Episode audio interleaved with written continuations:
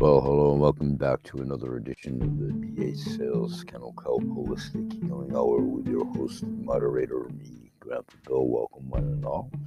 We're here daily, Sunday through Saturday, usually somewhere around 30 minutes. And when we have guests in studio, usually a little bit longer than that.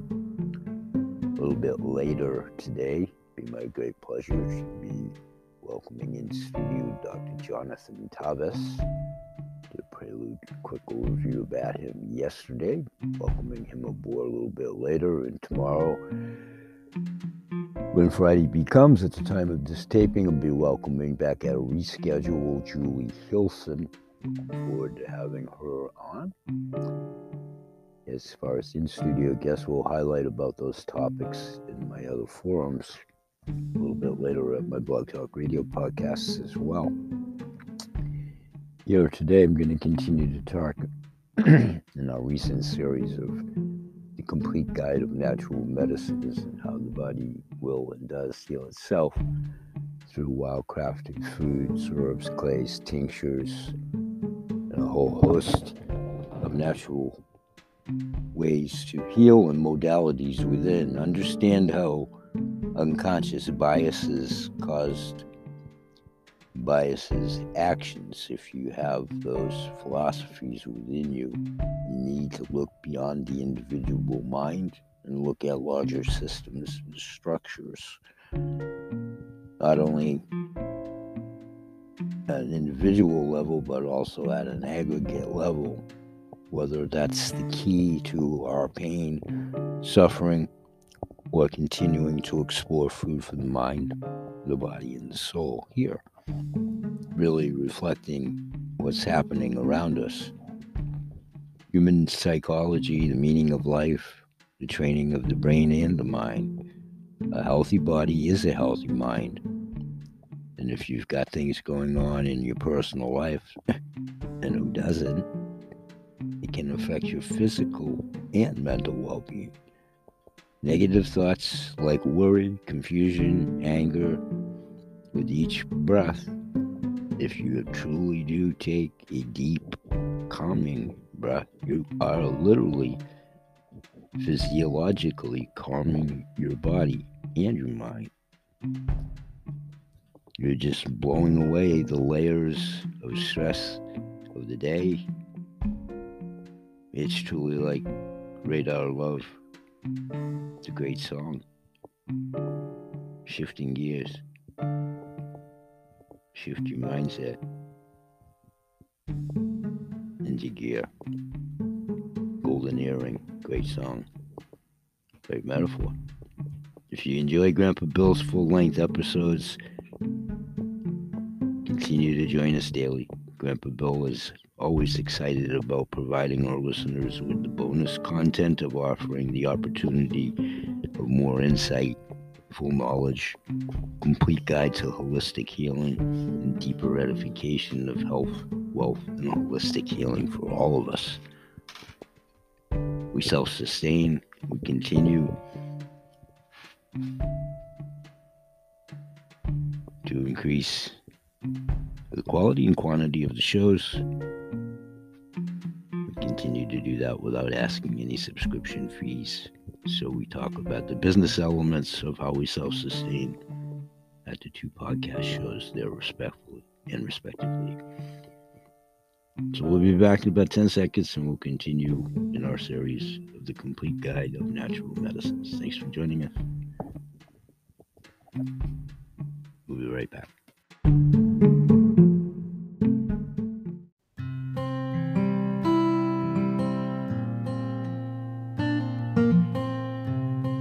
Okay, welcome back, and thanks for doing so. Thanks for being here again today. I want to interject a passage quoting directly for those of you that have been here before. You've heard me talk about Ivan Illich in the Vineyard of the Text.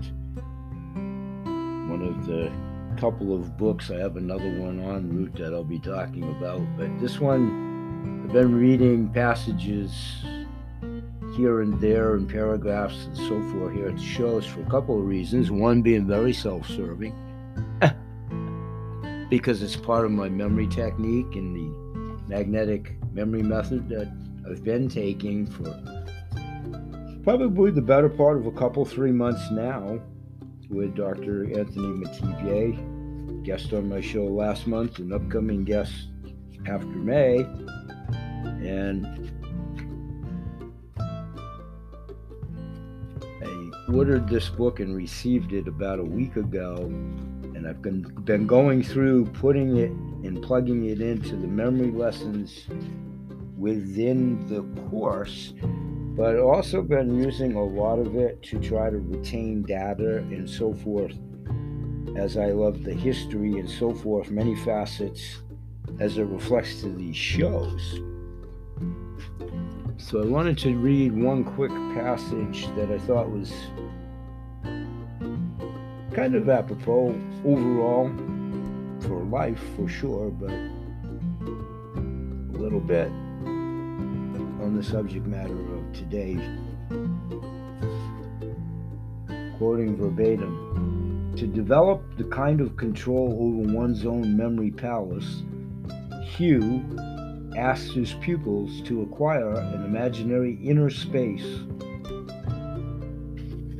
Then it's the Latin derivation of. And Hugh, for those that don't know, it's this is an extension of the interpretation in a commentary to Hugh's Didascalicon, spelled D I D A S C A L I C O N, Didascalon, Didascalon, just the way I spelled it, definitely not pronounced that way.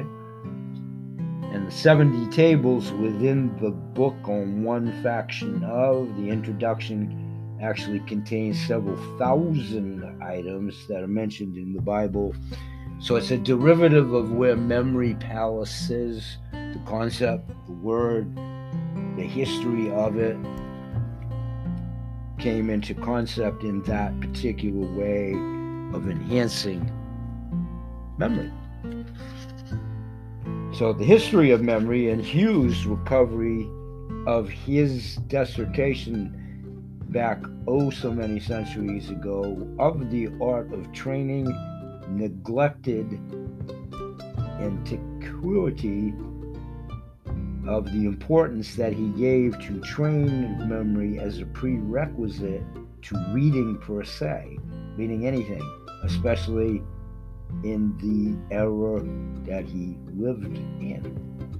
But the fundamental development by Hugh of the memory matrix, which is greatly detailed wherever you come in in the ubiquitous audience, you may be a virtuoso within this subject. You may have no idea what I'm talking about. You may be somewhere in between.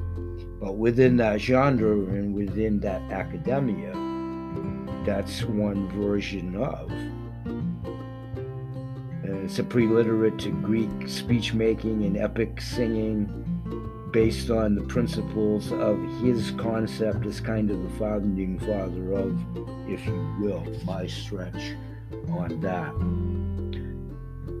So, the alphabet that I talked about in a different episode pertinent to the way to envision and develop an alphabet and place it within these memory palaces as you go through the program, should you decide to do so.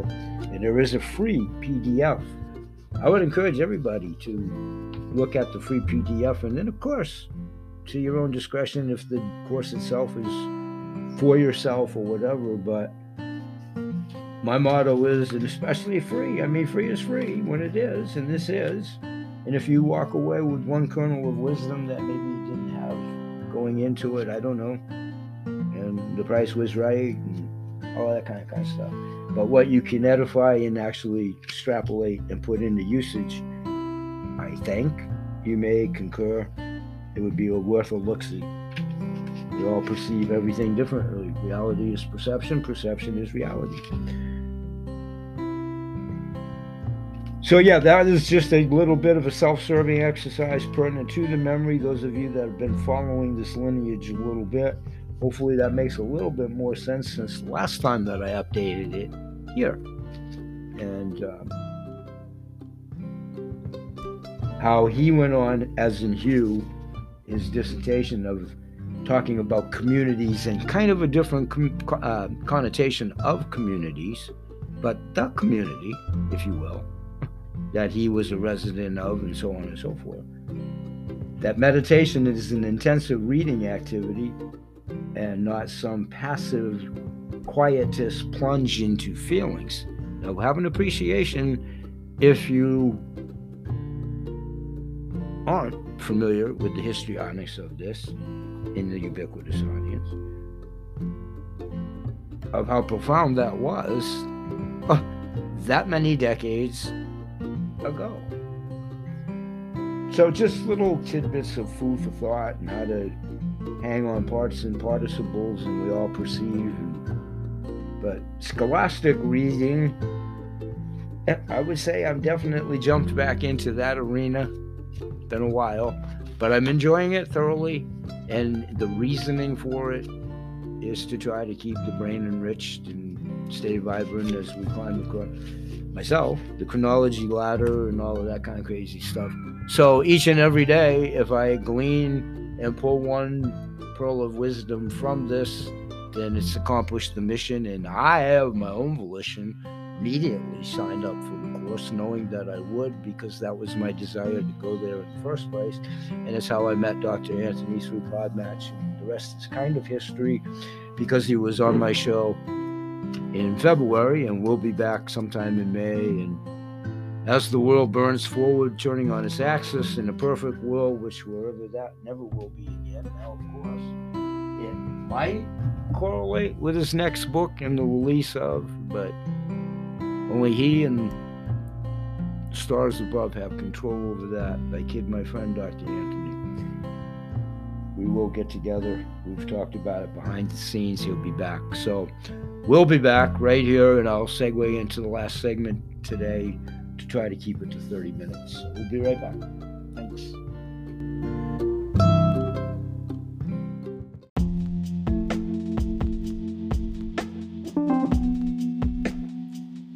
Hey, everybody, and welcome back.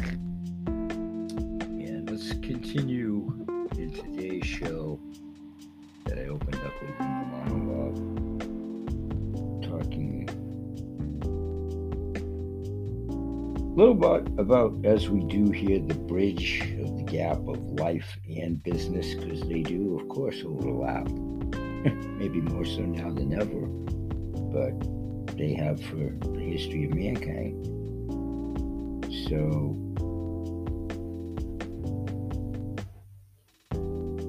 what I'd like to attempt to do here is talk about in the opening some of the facts on grandparenting in general and the intergenerational mentoring that it's entailed both in life and in business for the generations of being a grandfather, grandparent, grandmother, you know. Research shows that children need four to six involved caring adults in their lives to fully develop emotionally and socially in any era of time.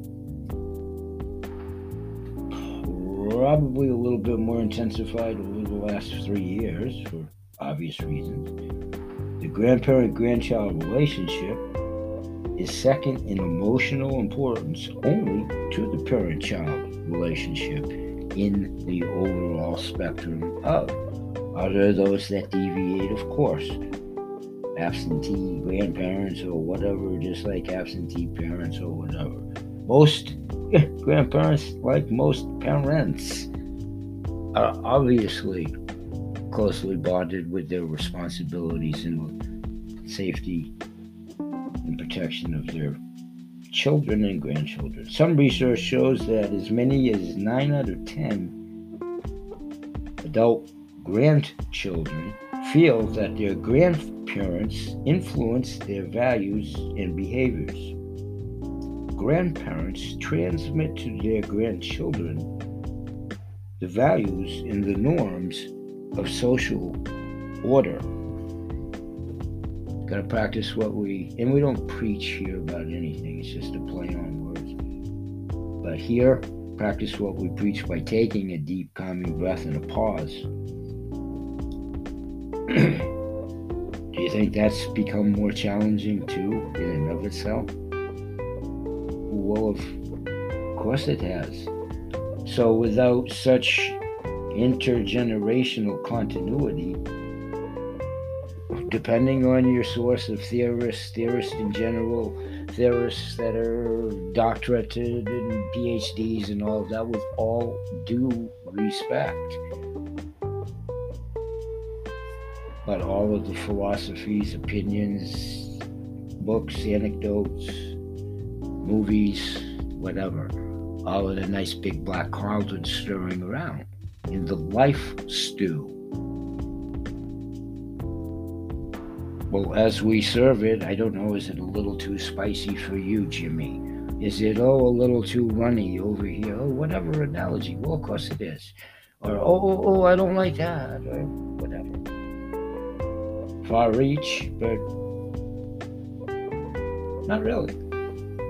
Food for the mind, the body, and the soul. Grandparents transmit to their grandchildren the values and norms of social order any era of time. I'd like to think after I'm gone that that will be the norm for grandparents moving forward. The era in time of their generation when their time comes to be.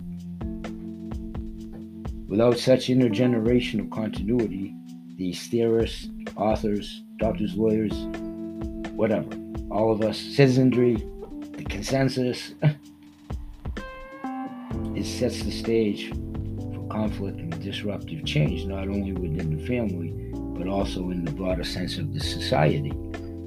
The society upheaval of the world as it burns forward, moving on its axis in any era of time through the history of time, as the conglomerate citizenry of the planet avails, surveils, takes it in, reaps it, sows it, breathes it, lives it.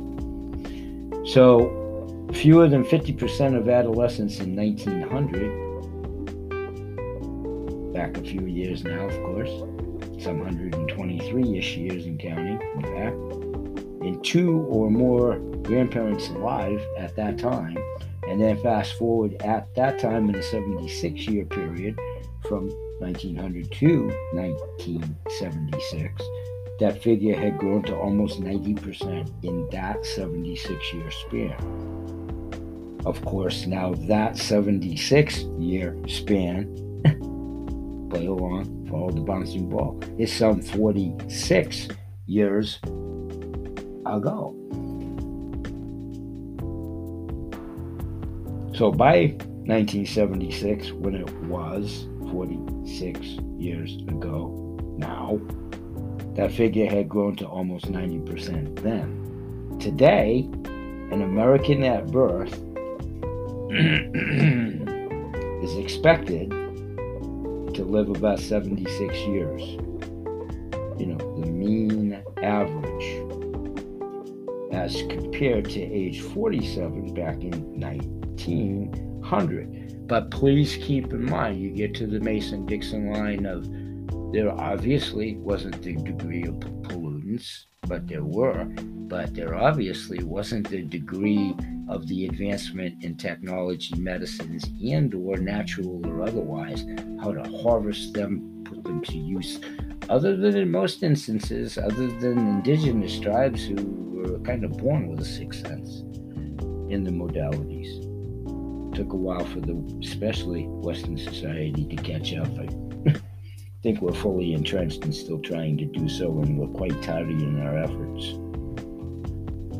So, after 1976, compared to the 47 years in 1900 and an additional 29 years after that, most of today's children and grandchildren will have most of all of their grandparents surviving or a higher rate of doing so for the aforementioned reasons to be part of their lives as they grow as young adolescents and into young adulthood themselves and so on and so forth. So many we'll have surviving grandparents well into their adult years. That's what we're all hoping for. Me as the grandparent, and hopefully my granddaughter looks at it the same as me as her grandfather. So, like at age 30, to arbitrarily pick one, she's halfway there. 75% of people will have at least one surviving grandparent in the percentile. Since 1900, the percentage of Americans that are and or were 65 years or older during those 76 year span as they became more than tripled 4.1% in 1900 itself to 12.7% in 1999. In 1900, there were about 3.1 million people that were 65 years or older at that turn of that century. In 1999, that number in and of itself, you ready, had risen to 34.5 million. So, in that 100 year span, obviously through attrition, it went from 3.1 million to 34.5 million. Today, over 13% of the United States population is 65 years or older. Baby boomers and all of that catching up and time marching forward, blah, blah, blah, blah, blah, blah. But by the year 2030, and when we look at it now, some of us, when we say just seven years away, but it is indeed just seven years away, whether we're all blessed to be here when it happens or not, in and of itself, unless we do something with calendars and different ways of measuring years and all that kind of crazy stuff. It's seven years away. One in every five Americans at that time will be over 65. You know, the generation behind me, and you know, I forget everything. You know who you are. I just know that we're old and senior citizens. I do know them all. I tease a little bit, but that'll be totaling in excess of 70 million for the first time in history as that becomes over the next seven years. And anything that might happen progressing and moving forward. So there'll be more people of grandparent age than the children and the youth that they'll be grandparents of. That's for a lot of other peripheral reasons as well, ladies and gentlemen. Look up Kinkermania. These older adults can have a tremendous impact on society by choosing to be active themselves as grandparents, somehow staying active even in foster grandparents somewhere my grand uh, my grandmother my mother who was a foster grandparent and something that she was superlative at took great pride in, and somewhere I like to think she's hearing this.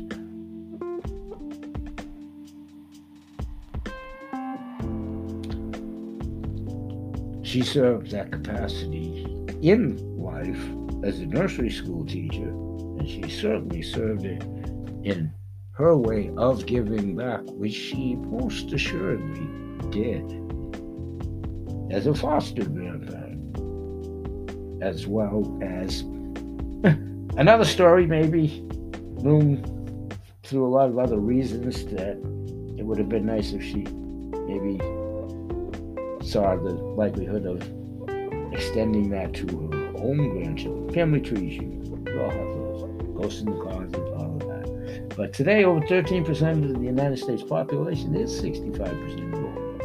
So again, by the year 2030, one in every five Americans will be over 65.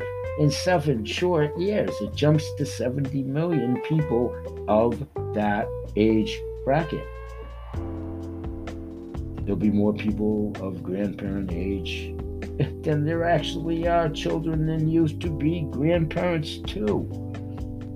Please try to conceptualize and visualize that. These older adults can and will have a tremendous impact on society by choosing to be active grandparents and mentor younger generations, be it by blood, be it by foster, be it by whatever.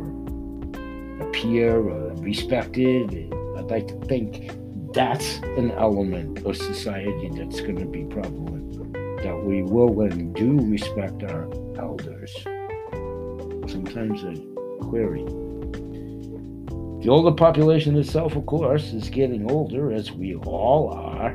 Not much you can do about that. Researchers divide older adulthood into three generational groups, quotation fingers. Young old, which now it kind of is 65 to 74, the new, whatever they used to say, the new 50s, now, or the old 50s, the new 70s, however, you guys know. you know, I say everything backwards, but we're not talking about me right now. By the year 2030, one in every five Americans, again, will be over age 65. So the older population itself obviously it continues to get older, so does the younger population, oxymoron, as being human beings. But the percentiles of them becoming the prevalent element of uh, society is overwhelming. So the older uh, population itself is getting older, and research is now broken into these three generational groups because of increasing health, which we need a lot of improvement on. But the new, old, you know how that goes. You are young, old, in quotations, between 65 and 74 for the most part. Then you're old, old, in quotation marks, between 75 and 84, and for the most part, you are. Not every single instance. And then the oldest old, for obvious reasons, 85 plus. I mean, you're old then, but you can still be a healthy old. Quick sidebar good Lord willing, in less than three weeks, my mother in law will turn the century mark, and I have no control or say in that matter. I think she's going to make it flying colors. But just a case in point. So, in anyway, in 1999, the 65 to 74 age group is 18.2 million, was eight times larger than that of 1900. But the 75 to 84 year old group of 12 million was 16 times larger than the 85 per, uh, you know age group, which was 4.2 million. That was 32. Uh, sorry, 34 times larger. So quickly to keep this segment small and shorter and in the time frame, we'll expand upon this more and more moving forward. Quick thought here, that's so comparable to compound leveraging as it applies to the business application that we talk about, because that's exactly what you're doing. Only in one instance, you're compounding the leverage of humanity, and the other, you're compounding the leverage of the efforts of humanity as it pertains to income and all of that. Kind of stuff. So, real quick, let's finish this real quick as much as I can, and we'll continue tomorrow as well. So, about a third of the adult United States population are indeed grandparents, and more than 70% of middle aged and older people will become grandparents in the next seven years. And a considerable number of grandparents will live long enough to become great grandparents, and some will even become great great grandparents with much more prevalence than you know years past and these are about 70 million grandparents in the United States today. And each month, 75,000 Americans, 45 to 69 year olds, join the club, you know, as their new birthday makes them that new generational bracket from one, you know, millennial to whatever to being old timers to being fossil fuel, if you will, like us. Yeah, you comedians.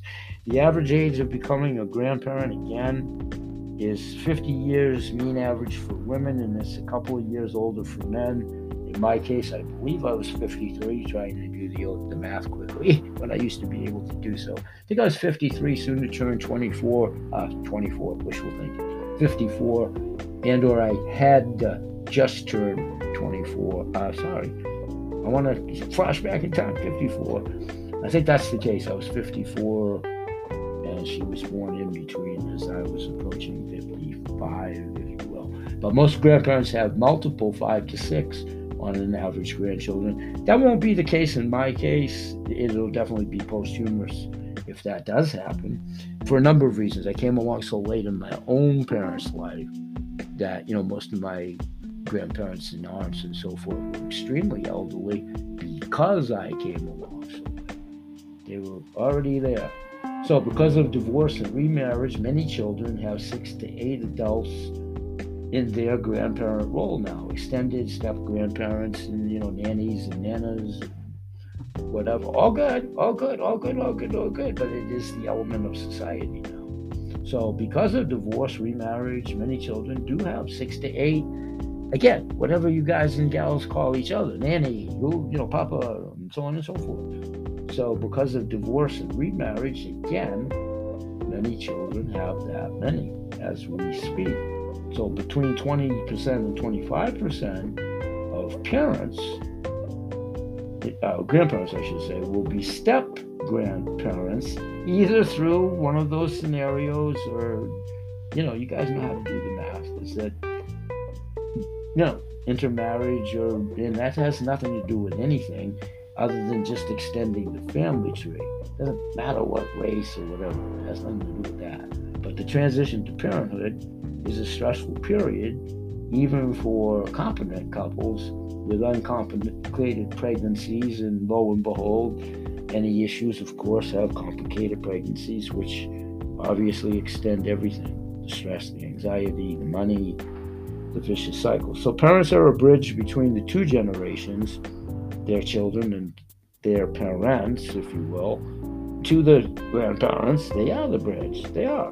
And they can set the grandparent, the tone for grandparent grandchild relations over the entire life course of, and by how they perform their early function as gatekeeper to grandparents and as regulator of appropriate grandparent role and all of that. I was blessed that I was able to pretty much raise my granddaughter with the help of my wife while her parents worked.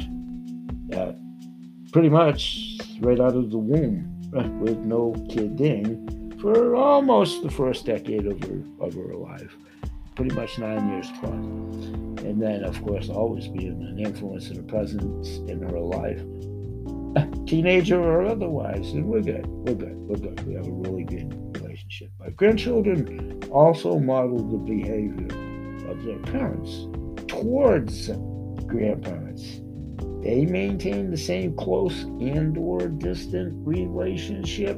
If you have your own issue with your mom pop stepmom whatever the lineage and demographics and Hatfields and McCoys and all that kind of stuff that exists in every single family tree yes it does yes it does yes it does to some degree and however lunacy gets in the way and all that crazy stuff. But even as adults and grandchildren tend to interact with grandparents in the context of wider family activities, often involving the parents, greater closeness and contact between parents and grandparents equals more closeness and contact between grandchildren and grandparents. It's a tough void, especially after the last three years. In some cases, parents denied grandparents access not even remotely prevalent in my life, but that is prevalent in some out there. You know that. Probably many of you are experiencing that. All right, this is such a deep subject. We will continue it. I'm trying to synopsize it here. You know, intergenerational bonds need to be traditional or biological. Older adults and young people can often validate and help each other very much so. Intergenerational mentoring can make a significant difference in a child's life and in older senior citizens person's life to stay young, vibrant, and understand the generation gap. The involvement of a reliable, caring adult helps children develop life skills and build self esteem and confidence. And one recent study showed that when a child is mentored by an adult, they are 46% less likely to begin using illegal drugs, 27% less likely to begin using alcohol, 52% less likely to skip school. Of course, every variable has changed over the last three years because the schematics just got blown up. Right? So, even before the age of five years, is still pretty gospel where I went to school, but we won't get on that platform. But research shows children may have already internalized ideas that lead to ageism, you know, age prejudice, stereotypes, all the stuff that's whatever in the jargon today and all that. I'm not going to go there, but what they hear at home and see at home, more importantly, also leaves a lasting impression in every sense of the word. Children need to learn about aging and have positive role models in their life. In one study, 62% of children said they learned about older people from their grandparents. Other research has shown that children who know an older person well, like a grandparent, tend to portray older people in more positive ways. Wouldn't that be an awesome gift to leave to